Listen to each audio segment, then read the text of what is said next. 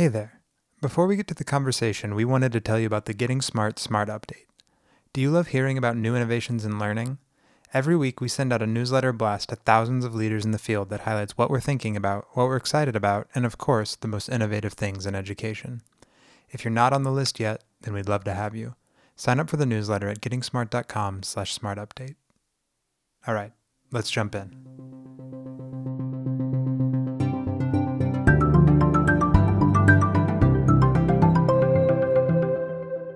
You're listening to the Getting Smart podcast. I'm Rebecca Midles. Today I'm joined by a superstar lineup of design thought leaders to discuss liberatory design.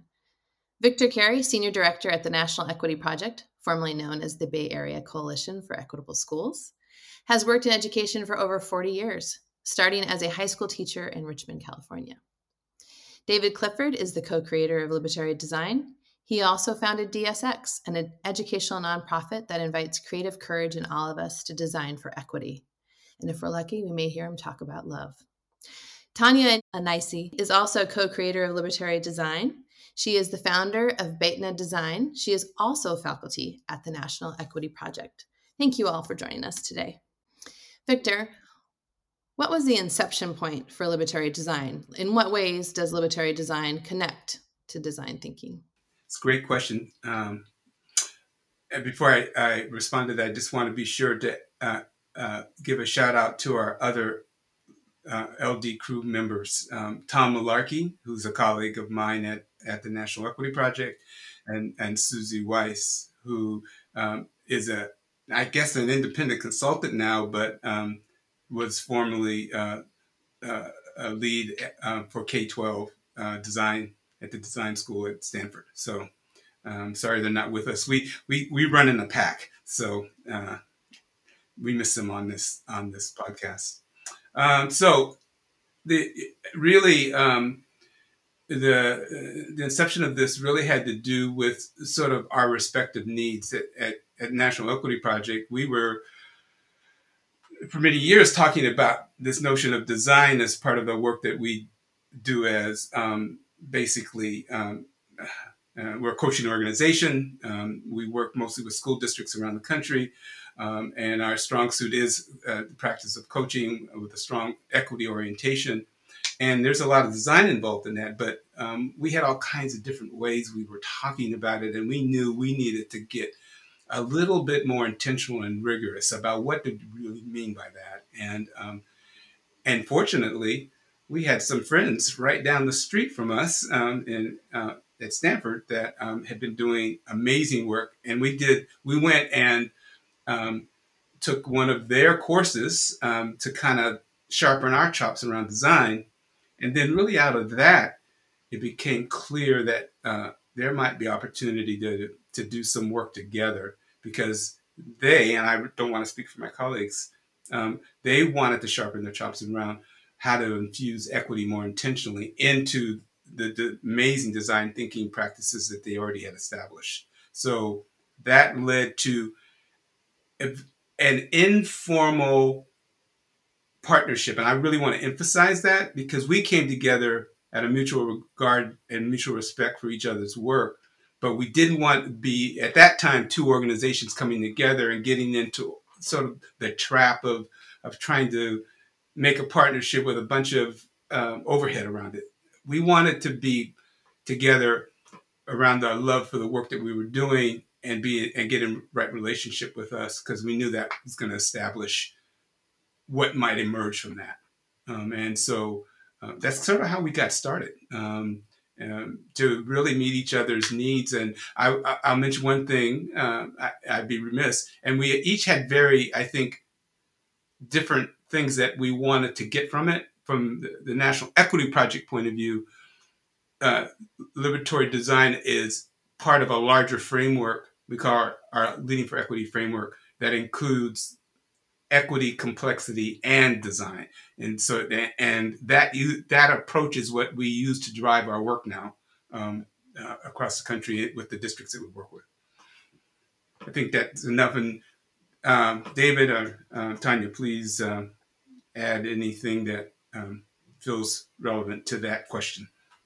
No, I, I, just I would add that um, to, to echo your point about the work that we were doing down at the K 12 lab, uh, part of my job was to um, really examine design thinking through the lens of equity, um, and that the notice and reflect was um, was a prototype uh, to hack design thinking and an intentional hack to pause to notice and reflect power, intention, bias system.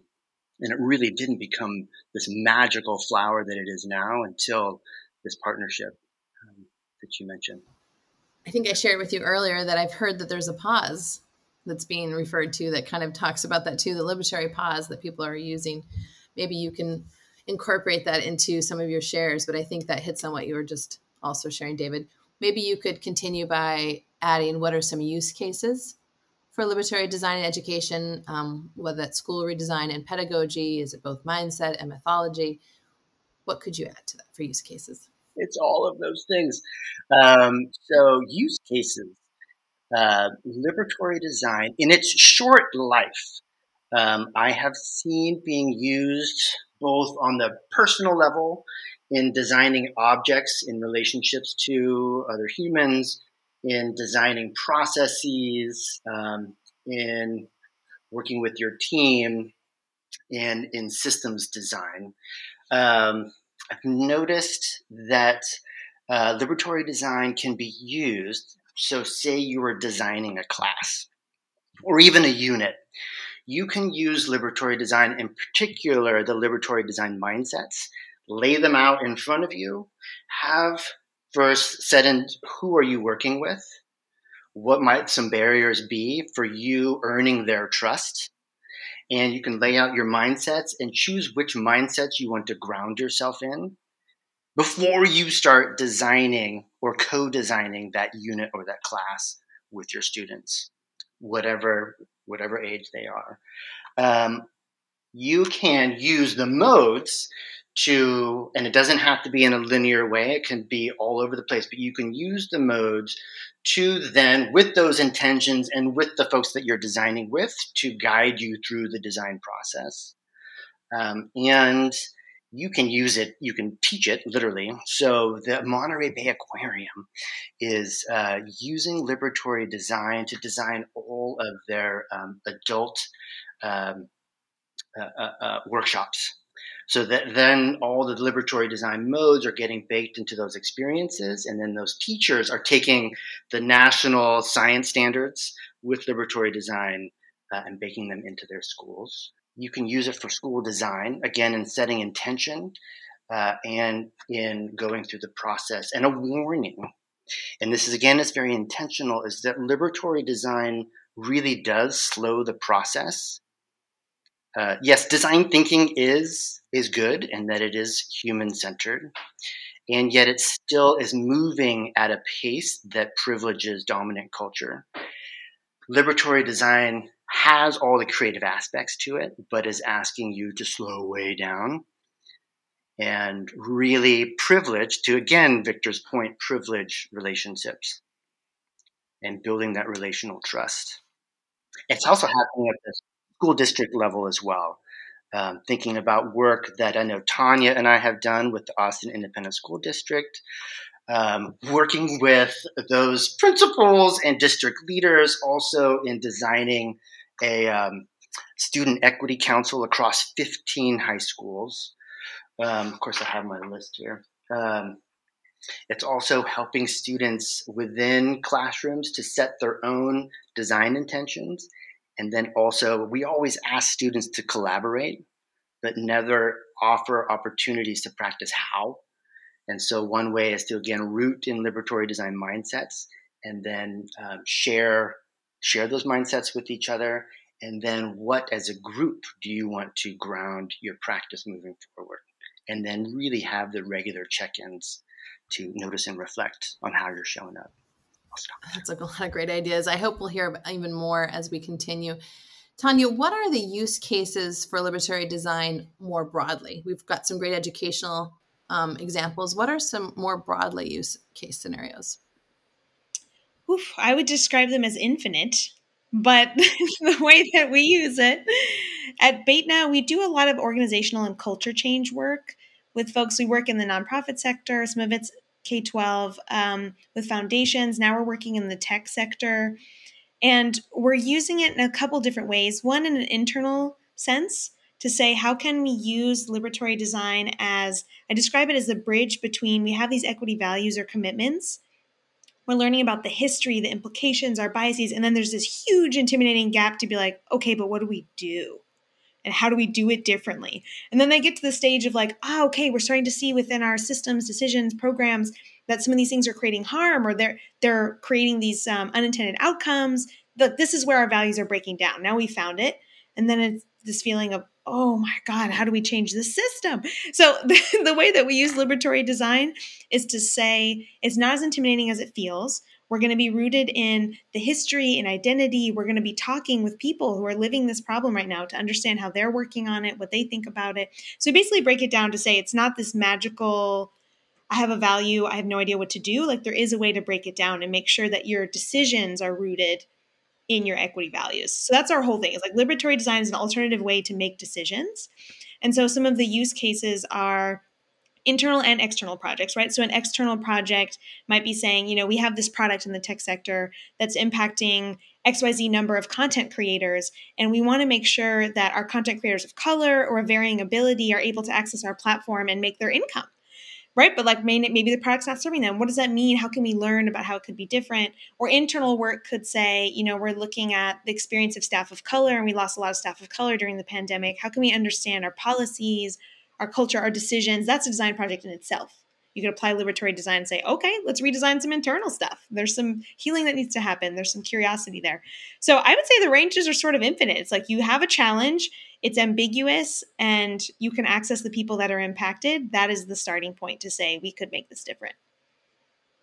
I could see how that could connect to attendance challenges. Definitely with subgroup populations that were not getting served during the pandemic I, I, that example can be related so well. I could even see board members. We could even talk about board meetings at some point. Board members looking at this process as an example. Thank you, Tania. Victor, if a team used liberatory design in new school development, what do you think would be different? And you could we could talk about culture, structure, pedagogy, connections. Which one do you want to? Yeah, so there's so much. I think uh, what Tania just said about infinite ways. I, I think what I would offer, I want to go back to something David said real quickly, which is uh, one of the things that struck me about you know human centered design, and it, one of the important features was bias uh, towards experimentation, and so it, it, was the the rhythm was very very very fast, and the fact that uh, you know David was prototyping this notice and reflect is critical from an equity perspective, because if you can't get in relationship across difference um, and all that entails, then you then you actually can't design for something different. And so, um, uh, so when we spent ten years um, doing small school development work in the local San Francisco Bay Area, and um, if you couldn't get a design team to get in relationship, they couldn't actually build their the school of their dreams. They just couldn't do it. And so what liberatory design does, it creates possibility not only for relationship, but then to actually be able to imagine and try some things. Um, and a couple of the key features that's in liberatory design that uh, ha- were added uh, in our collective work was critically um, um, recognize oppression, uh, attend to healing, embrace complexity. Those are key, key, key features that I can't stress enough. So when you're trying to do new school development or reimagine existing school, um, those elements have to be present. Uh, otherwise, you simply reproduce uh, the, the, inequitable outcomes that you uh, you see in schools even to this very day, and that's been exacerbated by the current pandemic. It really has. I see your partners, which others can't see, really nodding their heads and agreeing with this. And I also hear love at the root of that, which I think we talked about in the beginning. Um, just to play off a little bit more about what you shared, Victor and David, you're going I'm going to ask you a question next, so feel free to also weigh in. But um, How does liberatory design, either mindsets or tool sets, help system leaders create those shared values Yeah. and iterative I- agreements? So right now, because uh, it's been out there, and we are using it as a key feature of the of our approach in the in the districts that we work with. Um, it's very clear that the mindsets are very very sticky um, because it invites people to expand their mental models about how things work, um, and that's just so critical. Oftentimes, you know, people are trained that this is how you do it, this is the right way to do it, um, and so on, and and they have perspectives and beliefs, and our invitation is, well, that's fine, but uh, we're grappling with something where none of us seem to know what to do now, so we may need to expand how we think about what might be possible, and so the the mindsets creates some conditions for that those relationships, and that's gold for leaders who are the formal leaders in, in organizations, uh, whether you think of a school leader or, or the superintendent of a, of, of a district, where they're trying to actually break out of sort of the usual cause and effect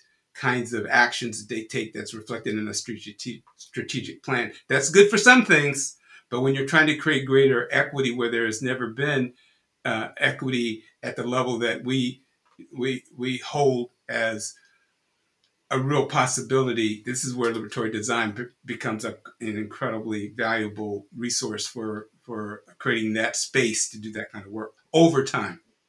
Now, and one last thing I'll say about it, I, which is, liberatory designs helps to level the playing field, and you hear that all the time. So uh, the question about power, which is so endemic in hierarchical systems like school districts, um, this becomes a mechanism to um, uh, redistribute power in in the making the change, and people can take leadership in their own spheres of influence that can add up to something greater than the sum of the parts. Again, connecting to what Tania was sharing too with the outside of external projects and community conversations, can see the synergy. Um, let's lead into this. Let's go a little bit more with that.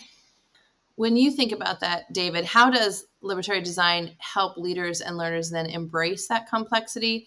And if you feel inclined, how might this even apply to current scenarios of community gatherings or board meetings that we're experiencing now as a society? I, what, I, what comes to mind first is that, um, and I know everyone in this call believes this as well, that everybody is a designer. Leaders are designers. Uh, they have the power in, in many instances, and so do boards, to um, design contexts or containers that allow others to manifest their internal designer. The question is, what kind of designer are you? What kind of designer do you want to be?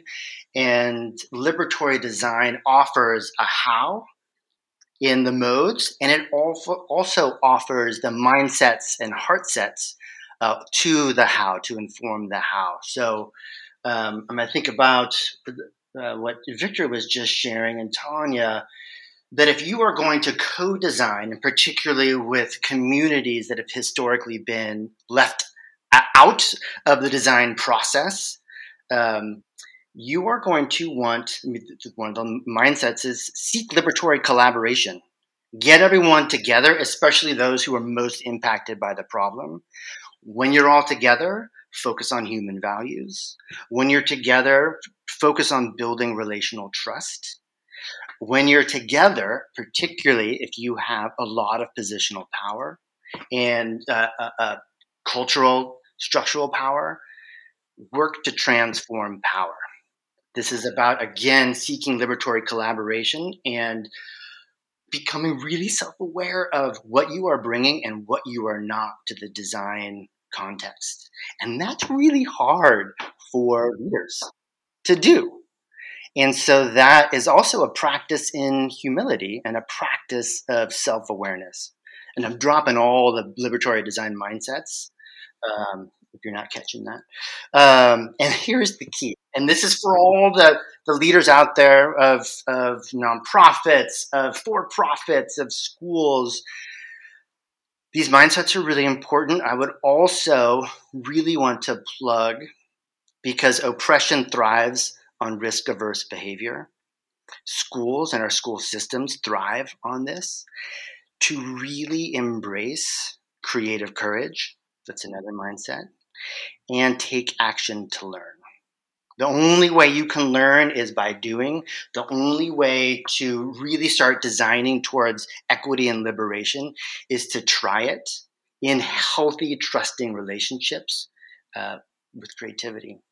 Um, so I think about uh, work that I'm doing with the school in Southern California, working with their board. And the board holds a tremendous amount of power. And they also hold a tremendous amount of assumptions about what school looks like, what's best for a school, um, what what their experience was like, what informed by what their parents experienced, and so on and so forth. So, working with the board is particularly important because they are the ones who are in charge of of of, of supporting the the principal or the head of school. Um, and they are also responsible for making sure that the values um, are the fiduciary responsibility that the values and the finances are aligned. And if you can bake liberation into every dollar, right, and every minute that an organization spends and how they behave, imagine, imagine what schools and nonprofits um, could really do for our humanity you could say that that's an ethical obligation we have with taxpayer dollars. Ooh. Appreciate that. Yeah. Tania, I know you probably have lots to say on this. Feel free to add to it, but I also want you to, if you could, incorporate a little bit about the um, the network that you help with, um, particularly the Equity Design Collaborative and any related networks, so people can get a sense. I'm sure they're excited by this conversation, but ways that they can get involved and find out more. If you could also include that. Absolutely. I'm trying to think, what would I add on this thread? I think the piece of complexity that it feels so emotionally overwhelming. I think Victor and David have spoken to this, and that's where we see a lot of people stop. Is it's just totally overwhelming. It can trigger some feelings of shame, confusion, and fear. And I think what liberatory design, one of the ways that it's powerful in helping people embrace complexity, is saying um, out of comfort and what we're rewarded for in school and the workplace is problem solution, problem solution, problem with no space in between. The faster you can be, the more promoted you will be. but the reality is like that's not always what's serving us, our staff, our communities, our children for sure. And so embracing complexity, liberatory design helps you say, not just broadly, just sit with it, you'll be fine, but rather it says, we know it's scary, but let's start to break it down. Right? Like we want to understand, like, let's talk to people and understand what they're going through, but also why are they experiencing this? Right? We did a project, um, a co design project with folks living on benefits. And the things that they would share about what they were experiencing, they would say things in interviews like, I'm so ashamed, this is generational curse, these are largely women of color. And so we started to go back into the history to be like, where is what is this narrative? Because it doesn't, it's it's false. Where does it come from? Right? Not their experiences are false, but this narrative that it's their fault or that it's shameful. And you can go directly into quotes, let's say from Ronald Reagan, that use like verbatim this language to to, to make some policy choices around cutting social benefits. So it, it also invites you to say, and that that's embracing complexity, is not to say, one, we're not going to jump to a solution. We're going to talk to people who are impacted, but also we're trying to understand why right? Like people are often making choices in the system to survive given the shitty choices they were given. So, like, why are these choices the case? Why do they exist? Why are certain people impacted more? So, it's allowing you in sort of a more um, held space to say, let's open up, but not just ambiguously, now the whole world is up for redesign, but rather like we, we have to design contextually. Like, how could you redesign? A school an attendance policy behavior concepts without understanding the racial implications like the history of what's happened to your community and your city and your district. So it's opening it up with some heldedness. That's not a word. now it is. I'm all about made up words just so you know. Great. Liberatory is made up according to my google edit function. Yeah you should I, I hear you also calling out what i hope true leadership would look like is embracing complexity and being thoughtful about a community versus management. And I, I love that you really call it out and and have tools and mindsets and dispositions for people to face those hard conversations. If they were easy, they wouldn't be having them. So appreciate that. If I can add a, a little bit to leadership, uh, because that is a critical part of our theory of action for making change, making systems change. So we talk about uh, leadership as rebel host leadership. So rebel uh, connotes a lot of things. We're not talking about a rebellion with weapons, but we are saying that being willing to interrupt the status quo that leads to, that continually leads to um, uh, inequitable outcomes for young people, um, and host meaning that you're creating space for that co-design to be possible. And just a quick hit on what that looks like for us, we run a uh, 17 district network called the uh, Building Equitable Learning Environment is what the BELE Network. And the uh, one of the features of the BELE Network is the creation of circle teams made up of of students, teachers, uh, site administrators, central office, and sometimes community folk. Um, and so you can imagine, and they are essentially serving as uh, design teams in their district to take on some issue, some challenge. And here's the key identified by the students, identified not by the adults, but identified by the students that they want to work on. So you can imagine the challenge of creating a, a, a design team where student voice and leadership is authentically part of that. So that's a, that's a, that you won't you don't see that in very many places. Um, and so uh, and liberatory design becomes sort of the, the, the, catalyzing process for that uh, to emerge. Um, and it's, it's very exciting. So we're testing this in a very um, intentional way, and, and um, hopefully we'll have some things to report in the next few years about it. So I heard a network. Thank you for sharing, Victor. Uh, Tania, would you tell us a little bit more about the Equity Design Collaborative as well? Yes. So the Equity Design Collaborative came together quite organically. And how I first heard about it is I was chatting with David, was having a real moment in my personal life about like this, this, I think this is my calling. I think this needs to be my work. David's like, great, I've been talking to some other people. So there were folks in Florida, DC, St. Louis, Bay Area. And it started as an organic, like someone wrote an article, like someone was featured somewhere. Oh my gosh. And so we sort of found each other people who were interested about this intersection in particular of equity and design thinking. So, what does innovative equity change look like? And had some critiques and some new tools and some thoughts. And so we started coming together for an informal show and tell. The organizer, Dr. Christine Ortiz, was calling it a show and tell. And so we'd come together be like, what are you working on? What are you grappling with? Um, holding each other accountable, curiosity. So it became this beautiful space. We even met in person. Um, and then the Equity Design Collaborative, we decided together to to name the larger field equity design to speak to this work and the movement. And so they're this amazing group, lots of folks of color, very women and femme led um, and non binary. And so then that felt like a very pivotal moment. We have liberatory design, there's equity design, community design, there's a lot of different uh, forms of them within the collaborative. But I'll say at that time we were sort of niche. I would be going to design conferences to speak about liberatory design and our network. And I remember once they put me in this huge auditorium. I was so excited. I think like 20 people came. I've been there. I mean, those were our people right? They were the right people there. Yeah, but it was still like super niche, and people kept saying, you know, things would say things. They would say things to me like, "Oh, this is probably good if you're doing design thinking project, you know, about like poverty or something." It was like, no, this is just how we do design.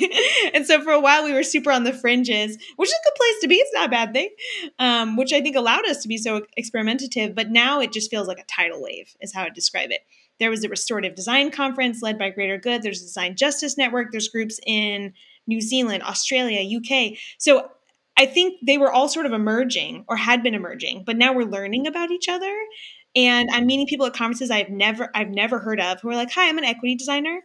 It's just like, "Oh, great! I, where did you come from? So I think now it's sort of, um, you know, a lot of the large design firms we're working with have been saying, hey, we really want to rethink our practice. So I think the tidal wave is sort of turning and that in design education they talk about like what is the manifesto of every era i hope this is our new manifesto is like this is the way that design needs to be in the world and that you know education and equity are heading this direction as a whole i do too i do too thank you i love the energy that you shared and I imagine you're you're uh, inspiring others to get involved. So, um, where can people find out more, and how can they get started? Well, you of course can find us at our organizational homes. Um, the National Equity Project, Beytna Design, DSX, Susie Wise doing Design for Belonging. Um, of course, connect with us. Love to hear from you. There's the Equity Design Collaborative, there's Design Justice Network, all those different ones I mentioned. So please just find people like the Liberatory Design hashtag on social media. We've been finding each other that way. We have contact forms on liberatorydesign.com and in our card deck website. Um, what would y'all add? I would just say we're open. Like we want to hear from people. We want to see the movement grow. That's right. That's right. Well, we've one of the things we haven't said is that liberatory design we, we want to set it free one of the things I've been most surprised by is that people have had zero contact with us. They just got the cards and they ran with them, you know, and and we're getting these stories now that are just amazing. And we certainly didn't design for that or plan for that. It's but it has emerged, and it's pretty. It, it, it's one of the sweetest things that's happened in my life to see something like that. Speaks to the truth of the work and this energy. I um, I recently came across a quote from a craftswoman, Vivika Heino What you give away, you keep forever. And to Victor's point, liberatory design, its very own liberation uh, and love were baked into the very process, the mindsets, and the card decks themselves. Um, and um, there's a reason why the new visual is a flower because we believe again that everybody is a pollinator and that uh, through engaging with liberatory design they will feel the love they will feel the liberation they will feel the creativity and and want others to feel it as well and and share it and I'll hop in and add Susie Wise, one of our um, Liberatory Design crew members who's, who's not here today, uh, just released a book, Design for Belonging, that I believe is on pre order now. So definitely want to shout out that too as a way to stay connected or dive in. Wonderful. We'll put a link to that as well in the podcast. So thank you for sharing. David Clifford, Tania Anaissie, and Victor Cary, thank you so much for the work you're doing and for sharing with us today. Thanks for tuning in to the Getting Smart podcast today. We want this podcast to be actionable, insightful, and a great way to learn about what's next in learning. In order to stay on the cutting edge, we need people in the field to tell us what they're hearing, what they're wanting, and what they're needing to learn more about. Got a topic or a guest in mind? Send your recommendations to me, Mason at gettingsmart.com. And if you like what you're hearing, don't forget to leave a review in Apple Podcasts or subscribe wherever you listen. Feel free to share the podcast on social media using the hashtag GSPodcasts. Thanks so much.